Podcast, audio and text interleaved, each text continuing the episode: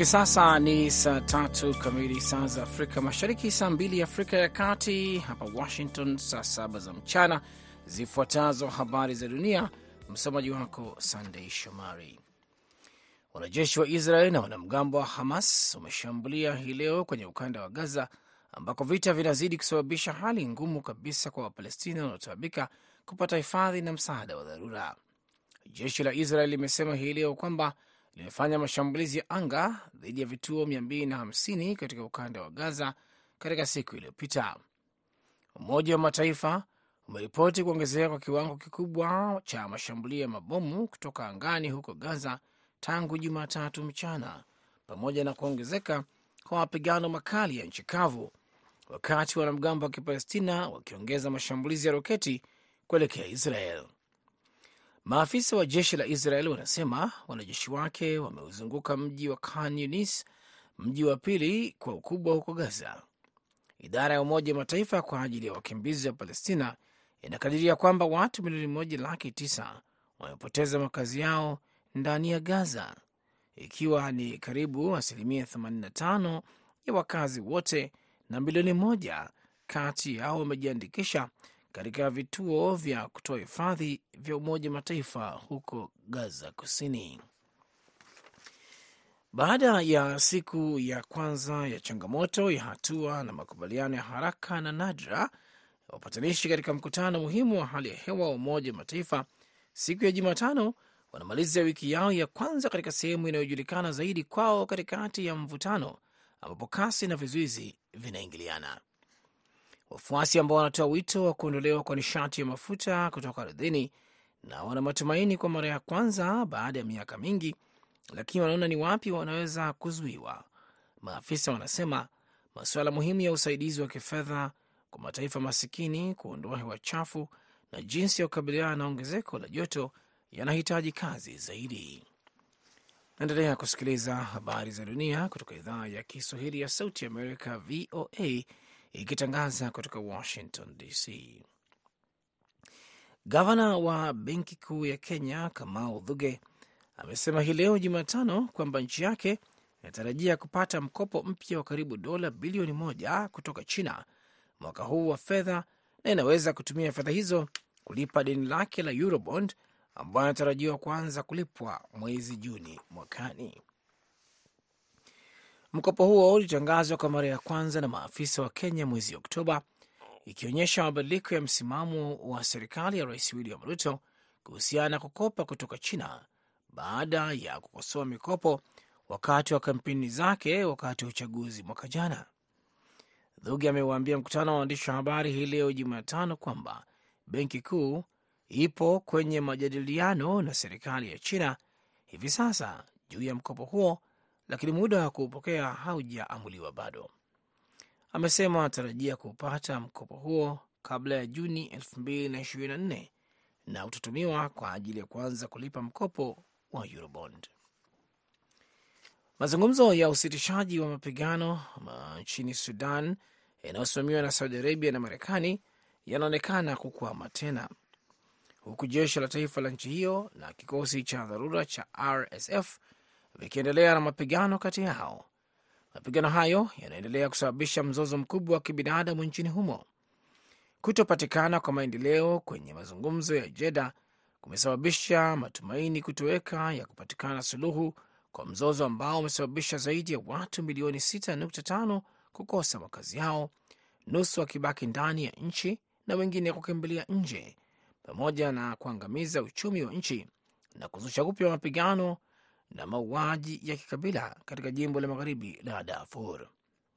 Jeshi la Sudan limeongeza matamshi yake makali ya kuendelea na vita, huku wakazi wakisema kwamba mashambulizi ya anga yameongezeka katika mji mkuu wa Khartoum, huku wapinzani wao RSF wakiendelea kuteka sehemu za majimbo ya Darfur na Kordofan.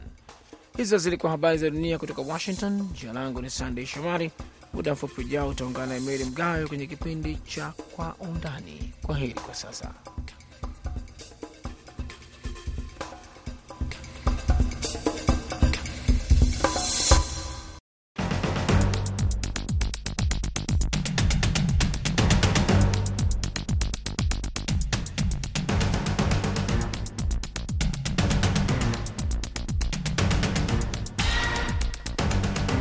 Karibu katika kipindi cha Kwa Undani. Katika sehemu yetu ya kwanza hivi leo tunazungumzia kuhusu udumavu ama utapia mlo na juhudi zinazofanywa kutokomeza nchini Tanzania, na katika sehemu yetu ya pili wenzetu wa Mombasa, Salma Muhamed na Josephat Kioko watazungumzia kuhusu kuondoka kwa wanajeshi wa Afrika Mashariki katika kulinda amani DRC. Utakuwa nami Mary Mgawe, karibuni.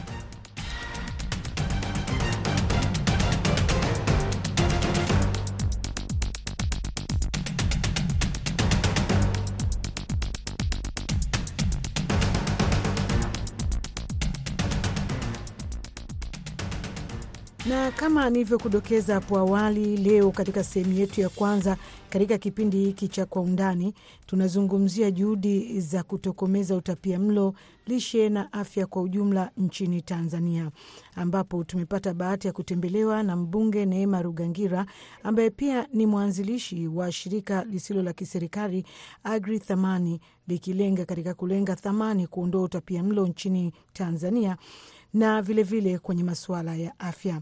Anaanza kwa kueleza jinsi gani utapia mlo umekumba Tanzania na juhudi na mageuzi yaliyofanywa na serikali katika kukabiliana na hilo, na vilevile vile shirika lake la Agri Thamani linafanya nini katika kuhakikisha kwamba utapia mlo unatokomezwa nchini Tanzania. Moja ya mageuzi makubwa alifanya ni kuleta uh, kusaini mkataba baina yake na wakuu wa mikoa ambao una viashiria vya, ku, vya kupelekea kupunguza changamoto za utapiamlo nchini Tanzania. Sasa tukija kwenye takwimu, kwa takwimu za hivi sasa ni takriban asilimia thelathini na mbili ya watoto chini ya umri wa miaka mitano wana udumavu, na ukifuata kiasilimia utakuta kwamba mikoa ya nyanda za juu kusini mwa Tanzania, kwa maana ile mikoa ambayo ndio wazalishaji wakubwa wa chakula ndipo ambapo asilimia kubwa zaidi ya watoto chini ya umri wa miaka mitano wana udumavu. Lakini tukitumia takwimu ya idadi halisi, kwa maana ya idadi halisi ya watoto wenye udumavu, basi utajikuta mkoa wa Kagera ambapo ndio mimi napotokea, ndio mkoa unaoongoza kwa idadi kubwa zaidi, kwa maana ya idadi halisi ya watoto chini ya umri wa miaka mitano wenye udumavu, na hiyo inatokana na na wingi wa watu kwa hiyo unakuta mkoa wetu takriban kuna asilimia thelathini na tisa lakini ukitafsiri asilimia thelathini na tisa ni watoto wangapi, ndo unakuta kwamba hali iko hivyo hivi sasa, kama ambavyo umetaja kwenye nyanda za juu, lakini vilevile maeneo ya Kagera ndiko ambako utapia mlo pengine umekuwa kwa kiasi kikubwa. Sasa wewe mwenyewe binafsi umekuwa katika harakati za kutetea na kutokomeza utapia mlo nchini Tanzania. Tueleze juhudi zinazofanyika kwa ajili ya kutumia shirika lako. Uh, kwanza kitu, kitu kikubwa ambacho tunafanya sisi shirika letu la Agrithamani Foundation makao makuu yake yako mkoani Kagera. Tunafanya kazi kwa karibu sana na ofisi ya mkuu wa mkoa wa Kagera na hata ofisi zetu ziko kwenye majengo ya ofisi ya mkuu wa Kagera. Mambo makubwa ambayo tunayafanya sisi ni moja, kutoa elimu katika shule, wazee na vituo vya afya, kwa maana ya kwamba pale shuleni tunawapata watoto angali wakiwa wadogo waanze kupata elimu ya lishe na umuhimu wa kula vyakula mbalimbali hususan mboga na matunda.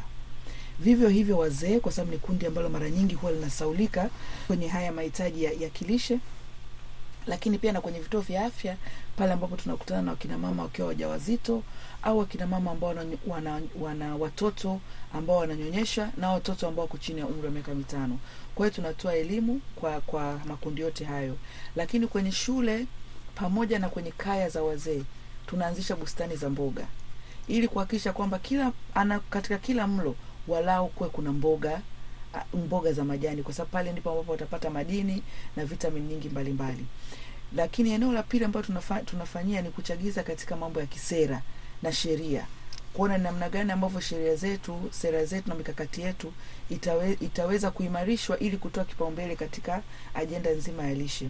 Kwa mafanikio makubwa ambayo Agrithamani tumeshapata katika eneo hilo ni mwaka elfu mbili ishirini sisi tulianzisha uh, kampeni ya kuhakikisha kwamba ilani za uchaguzi wa vyama vya siasa zitoe kipaumbele kwa lishe, na jambo hilo tulifanikiwa. Ukiangalia sasa hivi ilani ya uchaguzi ya Chama cha Mapinduzi elfu mbili ishirini ishirini na tano ilani ya uchaguzi ya Chadema elfu mbili ishirini ishirini na tano ilani ya uchaguzi wa ACT Wazalendo elfu mbili ishirini ishirini na tano zote zimeweka kipaumbele cha lishe, ambayo hiyo ilikuwa ni moja ya mafanikio yetu makubwa.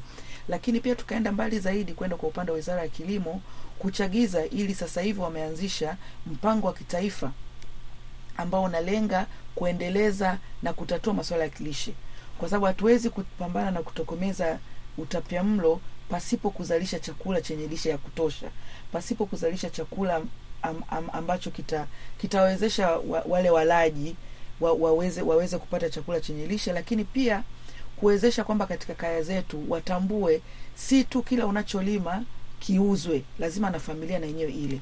Maana utakuta katika kaya zetu ni, ni, ni si kitu cha kushangaza kukuta kwamba kuna ng'ombe wa maziwa, kuna kuku wa mayai, lakini ndani ya nyumba hawaruhusiwi kula mayai yale, wanaambiwa ni ya kuuza. Hawaruhusiwi hata kunywa yale maziwa, wanaambiwa ni ya kuuza.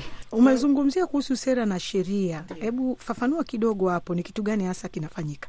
Sasa kwa upande mfano wa upande wa sheria, serikali imeweka kwamba katika kila baj, katika kila mapato ya halmashauri, mapato yake ya ndani ya halmashauri, halmashauri itenge shilingi elfu moja kwa kila mtoto chini ya umri wa miaka, mitano ambayo iende kwenye afua za lishe. Kwa hiyo ni jambo ambalo liko la kisheria, lakini jambo ambalo sisi sasa hivi tunajaribu kuchagiza ni kuona, je, ile budget inavyotengwa ilindwe, yani iwe ring fenced ili pale ambapo labda halmashauri ina uhitaji wa budget wasiiguse ile bajeti ya lishe. Hiyo ni moja, lakini pia sheria sasa hivi tunajaribu kuchagiza kwamba sheria iende mbali zaidi kufafanua ni afua gani za lishe ambazo zinakubalika, ili hata hiyo fedha inayokusanywa iweze kuki, iweze kwenda kabisa kwenye ku, ku, yani kupelekea matokeo chanya katika lile eneo eneo husika. Je, mnafanya nini kuhakikisha huduma hii inafika zaidi pia kwenye maeneo ya vijijini? na maeneo ya vijijini haswa ndio walengwa, kwa sababu hata tunapoongelea halmashauri ni halmashauri za maeneo hayo vijijini, lakini hata takwimu zinazoonyesha utaona maeneo ya vijijini ndio kuna udumavu mkubwa zaidi, na hiyo hiyo pia inachangiwa hata na mgawanyo wa kazi za majukumu. Kwa mfano unakuta mama katika sekta ya kilimo, kina mama ndio wa, wanatambulika kwamba asilimia sitini mpaka sabini ya wakulima ni wanawake. Kwa unakuta mama anapokuwa yuko shambani analima, mtoto anakuwa me, hayuko pale na mama. Kwa hiyo hata matunzo na ulaji wa ule mtoto unakuwa ni tofauti. Kwa hiyo tunaangalia namna ku, kutoa elimu kwa jamii, lakini pia kuomba hata kuona namna gani ambavyo sera zitawezesha hata kwenye upande wa ajira, kama kina mama wanafanya kazi kama vibarua kwenye mashamba, basi je, kuwe kuna huduma kwa ajili ya watoto na, na, na vitu kama hivyo. Wanawake na watoto ndio wahanga wakubwa wa ukosefu wa lishe. Wanapata nafasi ya kutosha kupata lishe nchini Tanzania? Kwa Tanzania, nachoweza nikasema, yani lazima, mara nyingi watu wanafikiri kwamba tatizo la utapiamlo na udumavu ni kwa sababu ya ukosefu wa chakula. Hapana, ndio maana hata utaona mikoa ambayo inazalisha chakula cha wingi bado ndio mikoa ambayo inaongoza kwa tatizo la utapiamlo na udumavu. Hata mkoa wetu wa Kagera tunaongoza, ijapokuwa tuna misimu miwili ya mavua kuna vyakula vingi sana ambavyo vina rutuba katika mkoa wetu. Changamoto inakuja ni elimu na namna ya ulaji, kwa sababu utakuta mfano kwa kwetu Kagera, mtu kula mboga za majani ni nadra, mtu kula matunda ni nadra, lakini kumbe mule kwenye mboga za majani ndio kuna vitamin na madini. Ndio maana umeona sisi kwa Agri Thamani tunatoa elimu shuleni kujaribu kubadilisha ile tamaduni na na, na, na, na tabia yetu na namna gani ambavyo tuna tuna tunakula kwenye tuna mahusiano yetu na chakula lakini hata tukija kwenye mjini kuna utapiamlo nako, lakini utapiamlo wake ni wa lishe iliyozidi, yani inakuwa ni obese and overweight, kwamba watu wana uzito mkubwa na viriba tumbo. Kwa mfano kwenye viriba tumbo mkoa wa Dar es Salaam na mkoa wa Kilimanjaro unaongeza. Sasa unaweza ukajua ni kwa nini, kwa sababu kule unakuta kwa Kilimanjaro wanakula nyama sana, Dar es Salaam ni vyakula vya chipsi eh, yani vyakula vya mafuta kwa hiyo unaweza ukaona utofauti wa maeneo, lakini zote ni aina za utapiamlo. Tena hii ya viriba tumbo, kwa maana uzito uliozidi, pia ina gharama kubwa sana kwa serikali, kwa sababu inapelekea magonjwa yasiyoambukiza NCDs, na takriban asilimia sitini mpaka sabini ya ya magonjwa ambayo yanatibiwa na mfuko wa bima wa taifa ni magonjwa yanayotokana na lishe iliyozidi. Na katika harakati zozote kunakuwa na changamoto na mafanikio kwenye Agri Thamani, mnapokuwa mnatoa elimu na kuelimisha watu zaidi kuhusu ulaji unaofaa, ni changamoto gani ambazo mnakutana nazo? Sisi tunaweza tukasema changamoto kubwa ambayo tunakutana nayo ni sisi kama NGO bado ni NGO changa, kwa hiyo unakuta ule uwezeshaji wa kiuchumi, kwa sababu mara nyingi unapokuwa umeshatoa elimu, mtu amekuelewa, basi inatakiwa angalau umwezeshe hata kama ni mbegu aweze kupanda vile ambavyo umemshauri katika kaya yake. Kwa hiyo tukipata, tunafanya program mbalimbali, tukipata wadau ambao wanatusaidia mbegu sahihi zenye viinilishe vingi, ndo tunawezesha kwenye kaya zao. Kama kwenye wazee, tuna zaidi ya kaya elfu moja ambao wazee tumewawezesha kuanzisha bustani za mboga, na wanachofanya wanapovuna, zingine wanakula, lakini zile ambazo zinabaki pia wana, wanauza. Kwa wanapata pia, wanajiingizia kipato hata kama ni kidogo. Kwa hiyo ishu kubwa hapo ni kwamba ni uwezeshaji wa kife, kiuchumi, lakini ishu nyingine ni kwamba uh, na hili nalo serikali imeanza kufanyia kazi ni namna ambavyo ya kushawishi na kuelekeza wadau wapeleke miradi yao ya maendeleo maeneo mbalimbali ya nchi kwa sababu utakuta labda wadau hasa hasa wadau wa maendeleo wamejikita katika upan, eneo moja la nchi wakati eneo jingine yame, yame, yani hawafiki kule. Na huenda hawafiki kwa sababu ni mbali kwa sababu mtu anaweza akapiga hesabu Kagera na Dar, hata akitaka weekend kwenda Dar ni mbali na gharama, lakini serikali sasa hivi imeliona hilo na ina, ina, inaandaa kama ramani ya kuonyesha wadau kwenye miradi, mfano miradi ya lishe wako wapi, ili kuanza kuelekeza watawanyike kwenda kwenye maeneo mbalimbali ya nchi. Shukrani sana msikilizaji, na tunakamilisha sehemu yetu ya kwanza ya kipindi hiki cha Kwa Undani, na tulikuwa naye mwanzilishi wa shirika lisilo la kiserikali linalojulikana kama Agri Thaman ambalo linalenga katika kuongeza thamani katika kutokomeza utapia mlo nchini Tanzania, mbunge Neema Rugangira. Asante sana kuwa nasi katika studio zetu hapa Washington DC.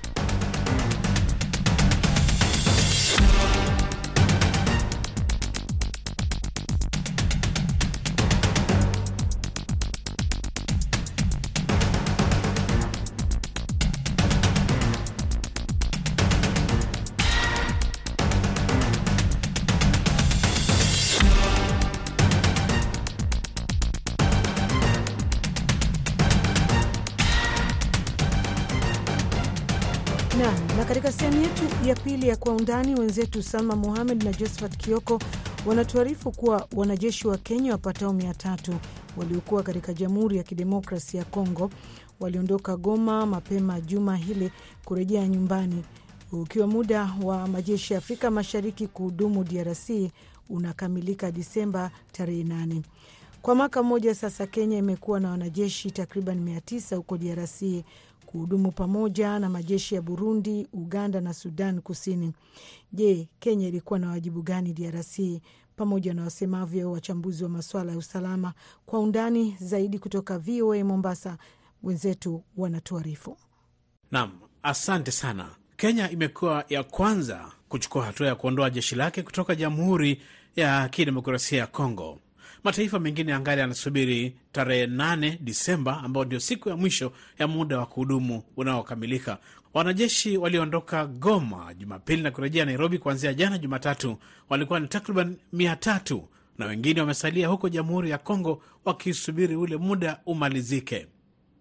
Jeshi la Kenya ni miongoni mwa wale wanajeshi ambao wamekuwa wakihudumu huku kwa mwaka mzima, ikiwa ni pamoja na wanajeshi wa Uganda, wale wa Burundi ambao wamekuwa pamoja katika hilo jeshi la muungano wa Afrika Mashariki. Je, Kenya imefanya kazi gani katika harakati za kujaribu kudhibiti kundi la M23? Hali imeanza kuwa tete kwa sababu mapigano na waasi hawa wa M23 yamesogea karibu na Goma katika wiki za hivi karibuni, na basi hivyo kuongeza wasiwasi kwamba ukosefu wa usalama unaweza kuharibu uchaguzi wa urais na wabunge na wakikanda katika tarehe ya 20 Disemba, huku kampeni za uchaguzi zikichacha. Hivi sasa kuna masuala hayo ya kuondolewa kwa majeshi ambayo yamejaribu kwenda kuweka amani katika eneo hilo. Jumuiya ya Afrika Mashariki imejaribu vilevile vile kupeleka majeshi yake kule, lakini hivi sasa tunaona jeshi hilo limeambiwa kusitisha mamlaka ya kuendeleza kampeni hizo za amani. MONUSCO pia hivi hivi karibuni imetahadharishwa kujiandaa iweze kuondoka haraka iwezekanavyo. Kulikoni? Kwanza kabisa tupate kwa undani zaidi, kwani tuna mwandishi wetu katika maeneo yale ya kule ambaye ni Austere Malivika ataweza kutueleza, maanake amekuwa akifuatilia kwa ukaribu shughuli hizi katika mashinani. Tuseme kwamba ikiwa wanajeshi wa Kenya wameamua kuondoka, mimi mwenyewe nimeuliza kamanda mmoja wao wa, wa Kenya, akasema kwamba hawakuongezewa muda katika mkutano uliofanyika Arusha katika kikao cha marais. Kwa hiyo hawaone sababu ya kuendelea kubaki hapa, kwa sababu walipewa hadi kuanza tarehe nane ndio waanze kuondoka. Kwa hiyo hawana tena mkataba unaoweza kuwaacha wabaki hapa. Ndio sababu wao wameamua kwanza kurudi nyumbani. Tumesikia kumekuwa na maandamano kutoka kwa wenyeji hapo, wakiandamana wakitaka jumuiya ya Afrika Mashariki ama vikosi hivyo vya ambavyo vimepelekwa huko viondolewe kule. Je, inawezekana kwamba huku kutoongezwa kwao muda kumetokana na maandamano hayo?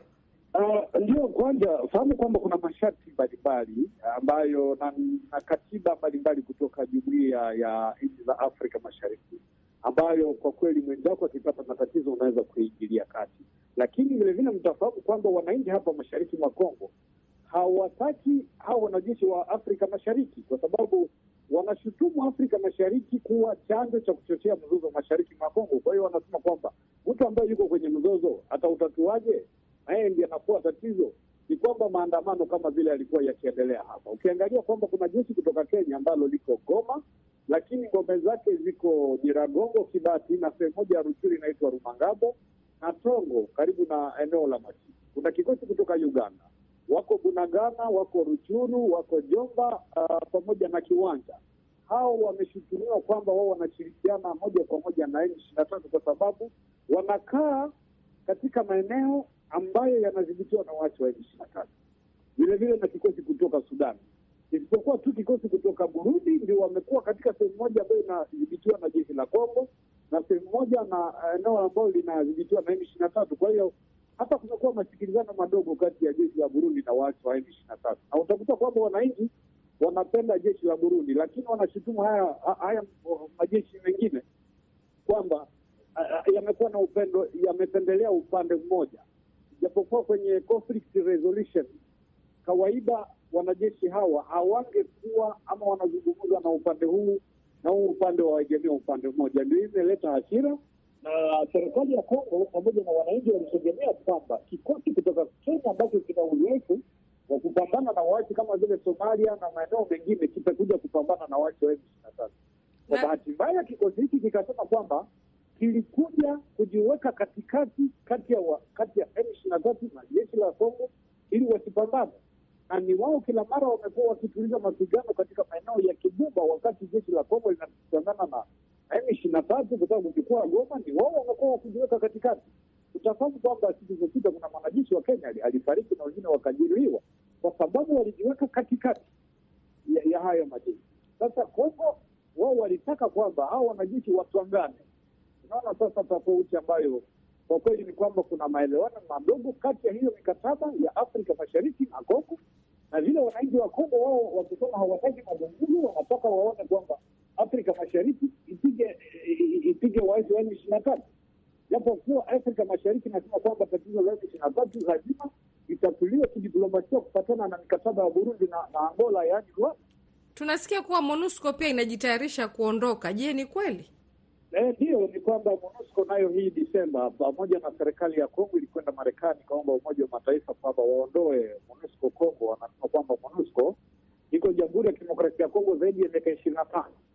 Makundi ya wapiganaji yanaongezeka kila siku kuliko kuliko kupungua. Sasa wanasema hiyo haiwezekani. Kwa nini MONUSCO imekuja Kongo ikisema imekuja kumaliza makundi ya waasi? Yalikuwa kama hamsini, leo yanakuwa zaidi ya mia tatu katika uangalizi na hakuna hata siku moja MONUSCO imemaliza hata kakundi kamoja kwa watu hamsini. Sasa wamekuja kufanya nini? Ndio serikali ya Kongo ikaamua kwamba lazima MONUSCO waondoke, kwa sababu watu wanauliwa Beni kila siku, hata pembeni ya kambi ya Umoja wa Mataifa.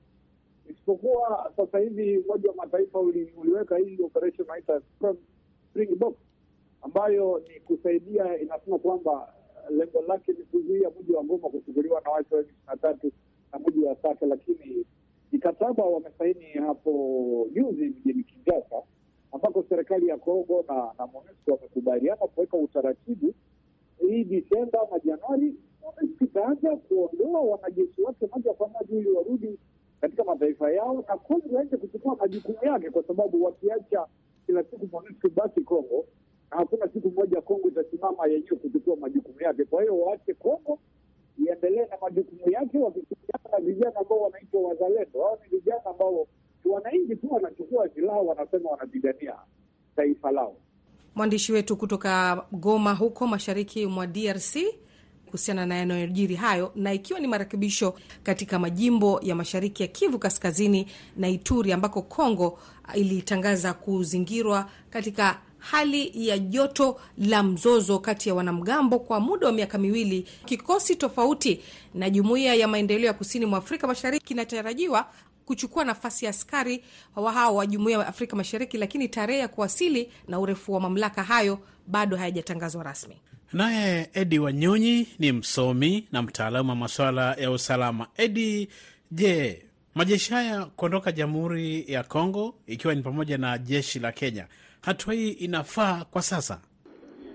Nadhani tukiangalia kuhusu uh, swala hili ya majeshi ya nchi za Afrika kutoka uh, DRC uh, ingekuwa bora kama tunaweza kutazama ku, kwa undani tu kuweza kueleza kwamba uh, majeshi haya yalikuwa ameenda kusaidia kushinikiza amani uh, kule mashariki mwa DRC na ukiangalia wakati huu uh, serikali ya DRC haijapata uwezo mkubwa wa kuweza kudhibiti uh, hali ya usalama uh, maeneo ya mashariki uh, mashariki ya DRC. Na ni kwa nini basi majeshi kama haya yamedumu muda mfupi hivi na MONUSCO imekuwa huko zaidi ya miaka ishirini? La kusikitisha kwamba ni kwamba jeshi la MONUSCO bado lipo huko na unaangalia kwamba uh, zile kandarasi ambazo zimekuwa zikipewa kwa, ama nafasi ya kuweza kuhudumisha amani e, jeshi la MONUSCO limekuwa na shida kubwa sana. Kumekuwa na madai mengi sana uh, kuhusu jeshi la MONUSCO, lakini bado limepewa kipaumbele, na hii inaonyesha kwamba uh, Umoja wa Mataifa una uwezo unaegemea una upande mmoja na si upande ule ambao unasema ni umoja upande wa usalama. Haya, Edi, majeshi ya Kenya yamekuwa kila mara mstari wa mbele tu. Uh, mara wamekuwa Somalia, huko DRC kuwa wamekuwa wakiongoza, na kuna hili la karibuni kwamba Kenya pia imejitolea kuweka usalama katika nchi ya Haiti. Je, hili linaleta taswira gani Afrika Mashariki? Tunaweza kusema juhudi za aliyekuwa rais wa Kenya Uhuru Kenyatta kupatanisha makundi ya Congo DRC zimefaulu ilivyokuwa imenuiwa.